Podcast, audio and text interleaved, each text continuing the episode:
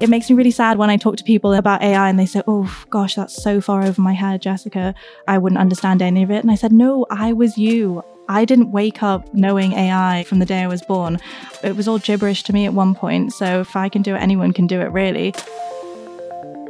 I'm Sean Cheatham, Chief Commercial Officer at Hays Technology, and this is our podcast called How Did You Get That Job?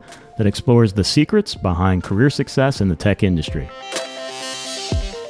In this episode, we are joined by Jessica Chaplow, who is the head of e commerce at Havas Media. You'll get to hear a firsthand account of her drive and determination to succeed. We will be asking her what it's like to be recognized as one of Media Week's 30 Under 30 and also to be nominated as a finalist in 2019 for the Women in IT's Young Leader Award.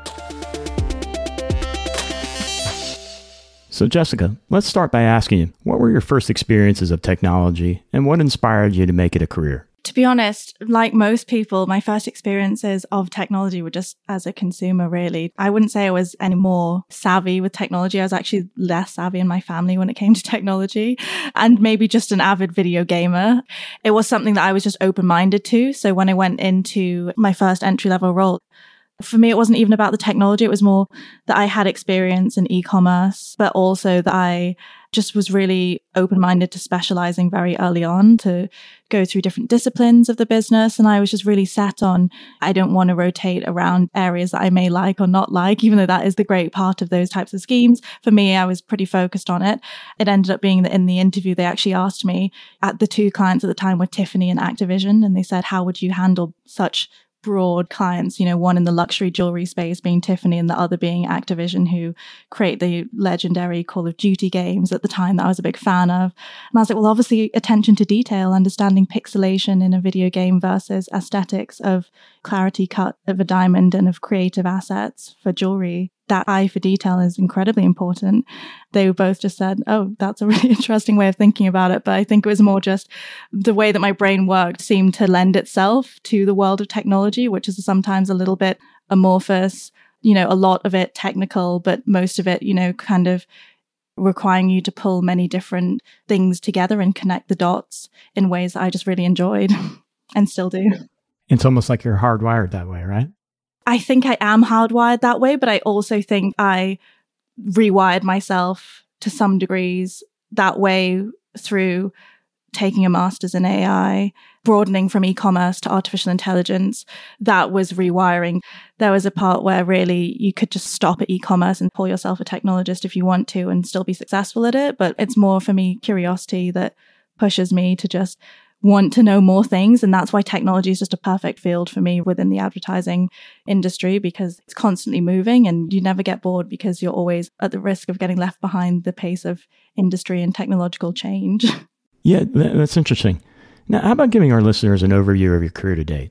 Leading on from the entry level role that I had, that was where I sat with WPP advertising agencies at the time. And it was a time where we were launching e-commerce as a department, for me, that begged a much bigger question of actually what does it mean to be a marketeer who also understands technology? So for me, taking on that role encouraged me to think about the wider piece of like emerging technologies, essentially, which artificial intelligence is one of them. And I noticed a gap, to be honest. I'm still not sure how. It was just, I noticed there was a massive dichotomy between people in industry and agency who were very set as marketeers, who were very commercially savvy, you know, can really weave an incredible story using data, using consumer insight for the power of an incredible marketing campaign. But when it comes to the technology side, the conversation runs a little bit dry about the actual mechanics of how different technologies work.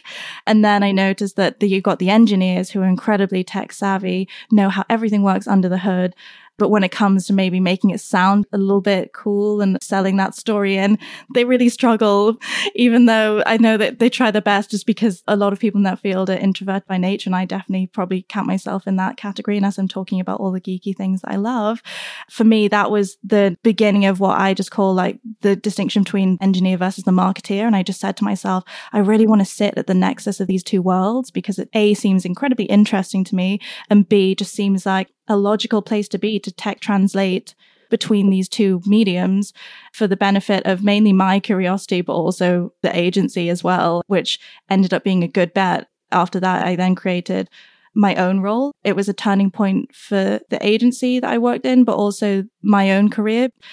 I was able to progress after six months in my entry level role into a manager role. And then 12 to 18 months after that promotion, I progressed again for me, I then decided that I didn't want to progress into it was either client leadership roles, so generalist roles, or you go into a very specialist role where you're only working in a data team or a performance marketing team, a digital marketing team. So I said to them, I want to create my own role, which was emerging platforms director. That was where I basically said, I want to take all of the things that I love and all of the questions that clients are asking us around what technology should we be using? How should we be using it? And actually focus it in this role where things are far broader than just e-commerce. I liked e-commerce. It was all I knew at the time, but I also recognized that that wasn't the be all and end all. You know, e-commerce and customer experience is just one way of facilitating digital transformation. And how that happens is the sum of so many different parts that span so many different technologies and innovations, etc. So then that was the emerging platforms role where I really got to grips with harnessing like my love of artificial intelligence and machine learning, working at a global level with clients across the whole agency, not just one client as well.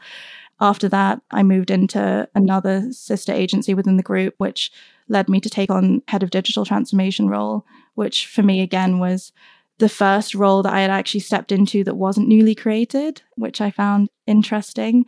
When I think back on all of this, and I don't really think back on my whole career as a day because I'm always looking forwards, the things that I really noticed at the time was knowing the difference between doing what people ask you to do and doing what you're capable of. Those two are very different. And I always like to do what I'm capable of.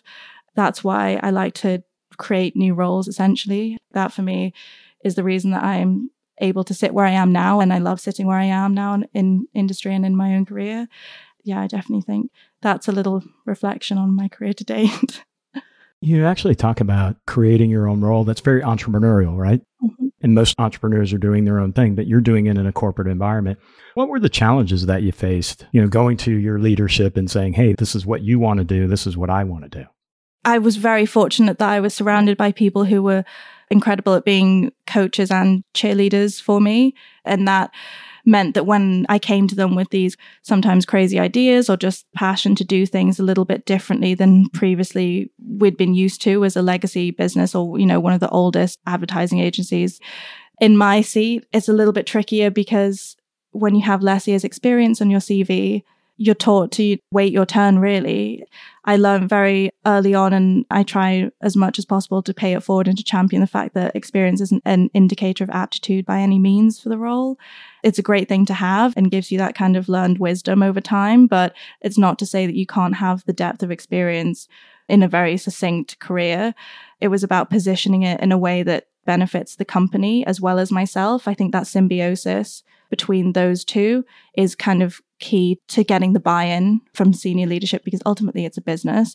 It's not my company. It has to have value for both parties. So I really was keen on demonstrating that value as well. And I even went as far as I took the job descriptions from the generalist, which was like a client director at the time. And then I took a job spec from very specialized digital marketing roles like programmatic or search engine, paid search directors. And I basically amalgamated them and added my own areas in for artificial intelligence or like consultancy on top of those two. And basically then ended up with this Frankenstein of a role which they signed off on. but that was kind of the work that went into it. You can't really just turn up and no matter how proficient you are in a role, how solid your track record's been, you can never just turn up and say, like, you know, I just got this thought that we should be doing this. It has to be backed up by the right kind of evidence. So that's where my kind of blend of like being a creative mind versus an analytical one definitely like comes in. For me, I, I, definitely had to tread more lightly because I was 18 months in, just about almost two years into my career. It was scary. I had to toe the line between suggesting this role versus telling people who were far more experienced in industry, far more senior in industry that this is the direction that I want to go in, but we should also head in with this emerging platforms lead position and also stewardship for our clients. But ultimately, like you are really telling them. So it's a blend. And I think personality, proficiency, and kind of pragmatism for the direction you're heading in and how to sell that into senior teams is really key. Yeah, well, you put yourself out there, right? So, I mean, you, you have to make yourself vulnerable to realize the things that you wanted sometimes for sure.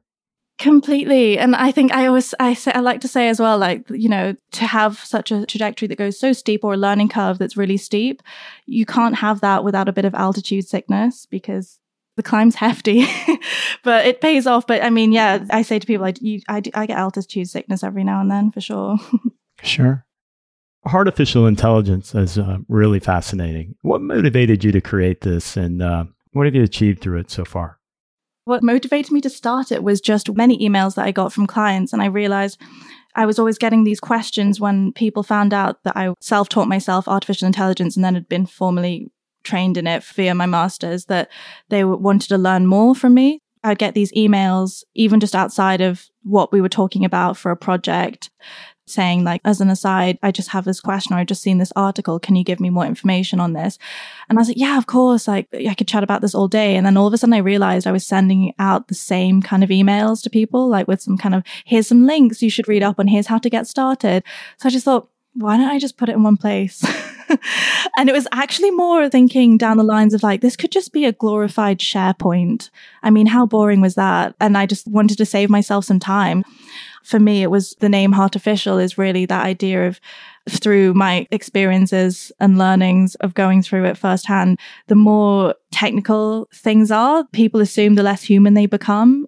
And I know that it's the complete opposite, that we delve into concepts and mechanics of how things work on the back end or tech infrastructure works, the more we need actually teamwork, the cultural change to actually enable that. And then it's just facilitated through those types of things. So for me, it was about how do I actually continue to spread the good word around that actual message it makes me really sad when I talk to people about AI and they say, Oh gosh, that's so far over my head, Jessica. I wouldn't understand any of it. And I said, No, I was you. I didn't wake up knowing AI from the day I was born. I read a few Wired articles. I read the MIT review a few too many times.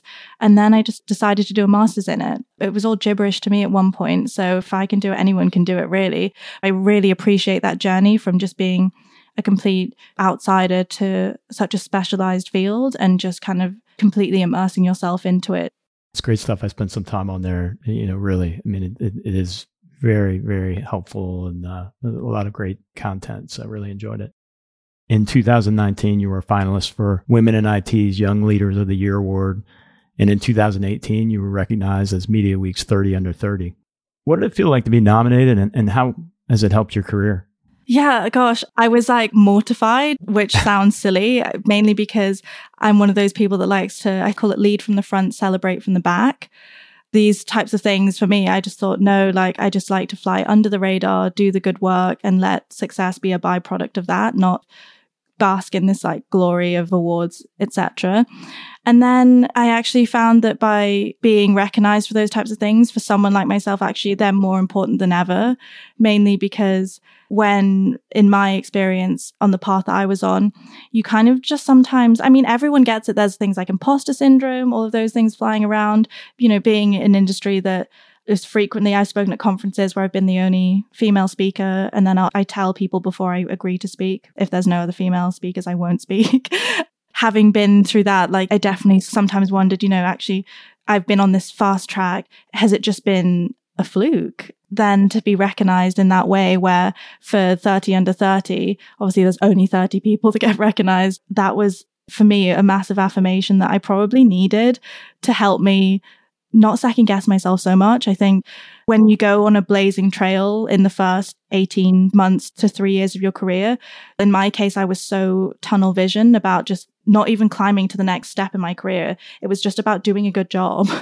and by having my head down and just trying to make sure that I didn't F anything up, I actually realized I kept climbing and actually wondered, would I be any good in a different environment? It's kind of that nature versus nurture debate I actually had with myself after two years in my career where I thought, if I was to exist in another corporation, would I be any good? Or is it just because I'm in the safety of these kind of walls that I found myself in and these people who have nurtured me and raised me up as much as I've stepped up? And then I think for that, it was a great sign and also a great way to know that you can benchmark yourself against other people in industry as well. I think that for me was really helpful to know that you can be benchmarked that way. And And then advice to anyone who wants to like go into those as well is I was nominated and then I actually had to submit a video, which again, mortifying was another word that came through because I don't like sitting in front of a camera. so I actually got people to speak about me and across different areas of the industry, senior leaders. That was my video submission was me just saying, here's all these people speaking about me. And that was really helpful to get me out of that. And then Women in IT Young Leader of the Year, that was a really special one, actually. I really did like that one because it was not about advertising at all. It was actually going up against like CTOs of Lloyd's, like CTOs of like government roles. It was a really nice kind of way to know that I was holding my own in a field when I speak about the engineer and the marketeer. That was a really nice way for me to know that I'd pushed myself as much as possible between the 30 under 30 for marketing and advertising and the technology one having them alongside each other, which I didn't realize until this conversation, is actually really nice. It's definitely something that, for me, it, should be a byproduct and not kind of the main motivator, because I know there are a lot of great ways that those types of awards can raise people's profiles. I think when you have less experience as well, to be in those forums is definitely a good thing. And, and I wouldn't ever discourage anyone from putting themselves into those. So they came at the right time to give me the confidence boost ultimately.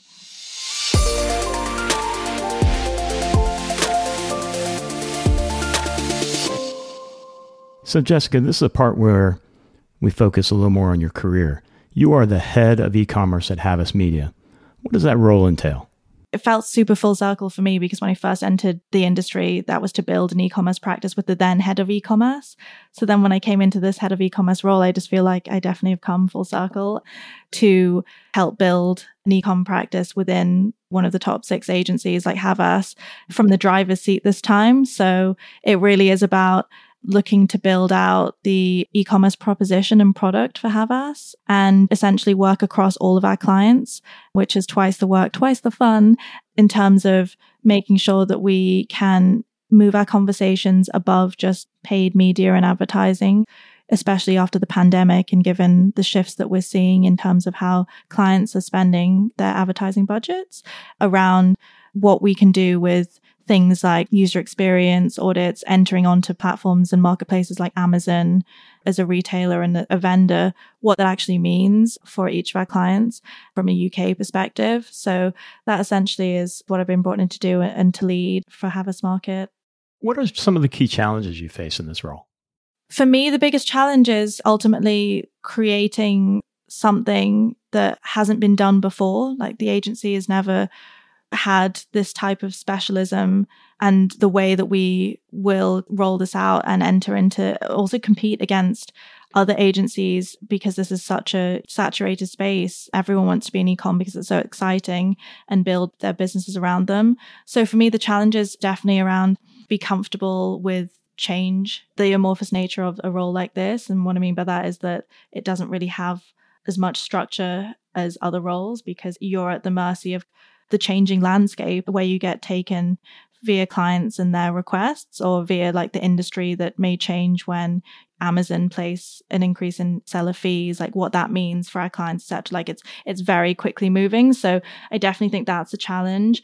From a typical day, I mean, uh, do you get to roll your sleeves up or are you really stuck at the 100,000 foot view? The reason I took it was my previous role was more like a hundred thousand foot view.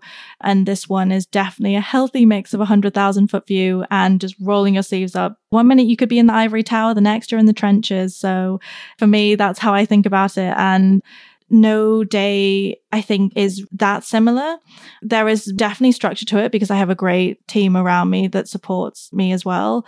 I also find I like to keep making like pillars for it. So essentially I make sure that I'm constantly moving across education, clients, and the actual product and business that we're building within the agency. And as long as I'm checking something in one of those four domains, whatever that looks like, I know that we're good and that we're on the right path forward. But ultimately, one minute I can be talking to our chief strategy officer, the next I can be talking to our chief data analytics lead. So it massively varies in terms of the conversations that I'm having, but that is the best part about it is because for me, it, it, really plays to the areas that I love. And I think I also push it to be that way as well, going back to the kind of ability to not just take meetings about retail, about media. I'm also looking at like building tools because that's what I love to do. So it's a pick and mix. One of the big themes that we've found in this series, talking to the interviewees, is the importance of mentorship. Have you had a mentor in your life or several, maybe people who've made an impact? And what did that mean to you?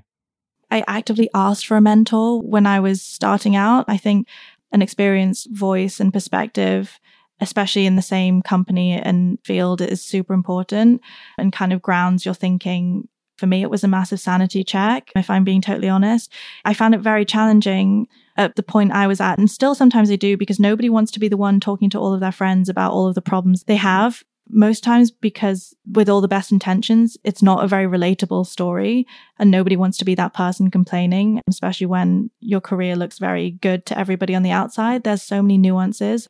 Also, I find the best types of mentor mentee relationships in my case is like where I've actually mentored my mentor. And I think that is like the best way to be because then it becomes less about mentor mentee, but actually just about like coaching each other.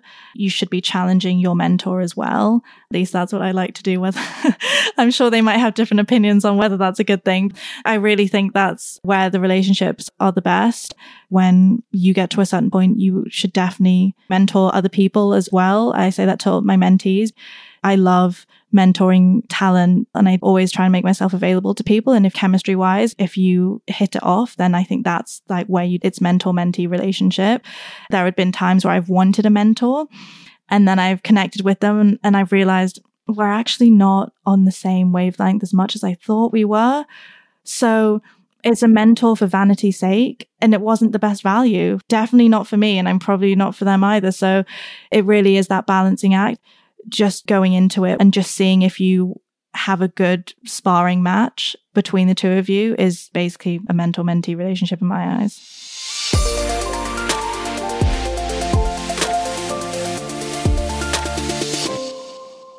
Right now, let's look to the future. How do you think your role at Havas Media is going to change in the coming years? Ecom is one element of how we engage as customers with brands, but I actually think there's an element where it's more consultancy driven as well. We've seen that in the last like two, three years. And I think for the future of it, we're definitely going to see it continue on where actually we see more heads of ecom span areas outside of just e-commerce. I think there's a lot more around like data and product of e-commerce as well. And, and when I like say product, I mean like the tools and tech that sit alongside what we do. I think that's an area where previously like we get a lot of people who are really strong in retail ecom, which is fantastic. But actually, having strong retail knowledge, I think there's going to be a lot more diversification in terms of the types of people that fill head of ecom roles because the demands of e-commerce are absolutely changing, especially post pandemic as well, like the shift between online and offline retail and what that means. I even had a question the other day around what does concierge delivery look like for luxury brands and actually like how we shape that requires a level of understanding that I would say a head of ecom wouldn't necessarily have had in 2015. So it's definitely going to change, I'd say, to be more kind of innovation, retail innovation, consultancy driven. Certainly, you had a lot of success so far in e commerce, Jessica. What advice would you give to someone wanting to succeed in the space? It goes back to like what I was saying earlier is like to be successful in a head of e-com role, like hone skills wider than just e-commerce. You can definitely be an order filler for e-com roles, having worked as an e-com intern or a data and digital specialist, but I think broadening your skill set, actually, head of ecom is required to wear many different hats. Don't just see it as a one hat kind of role.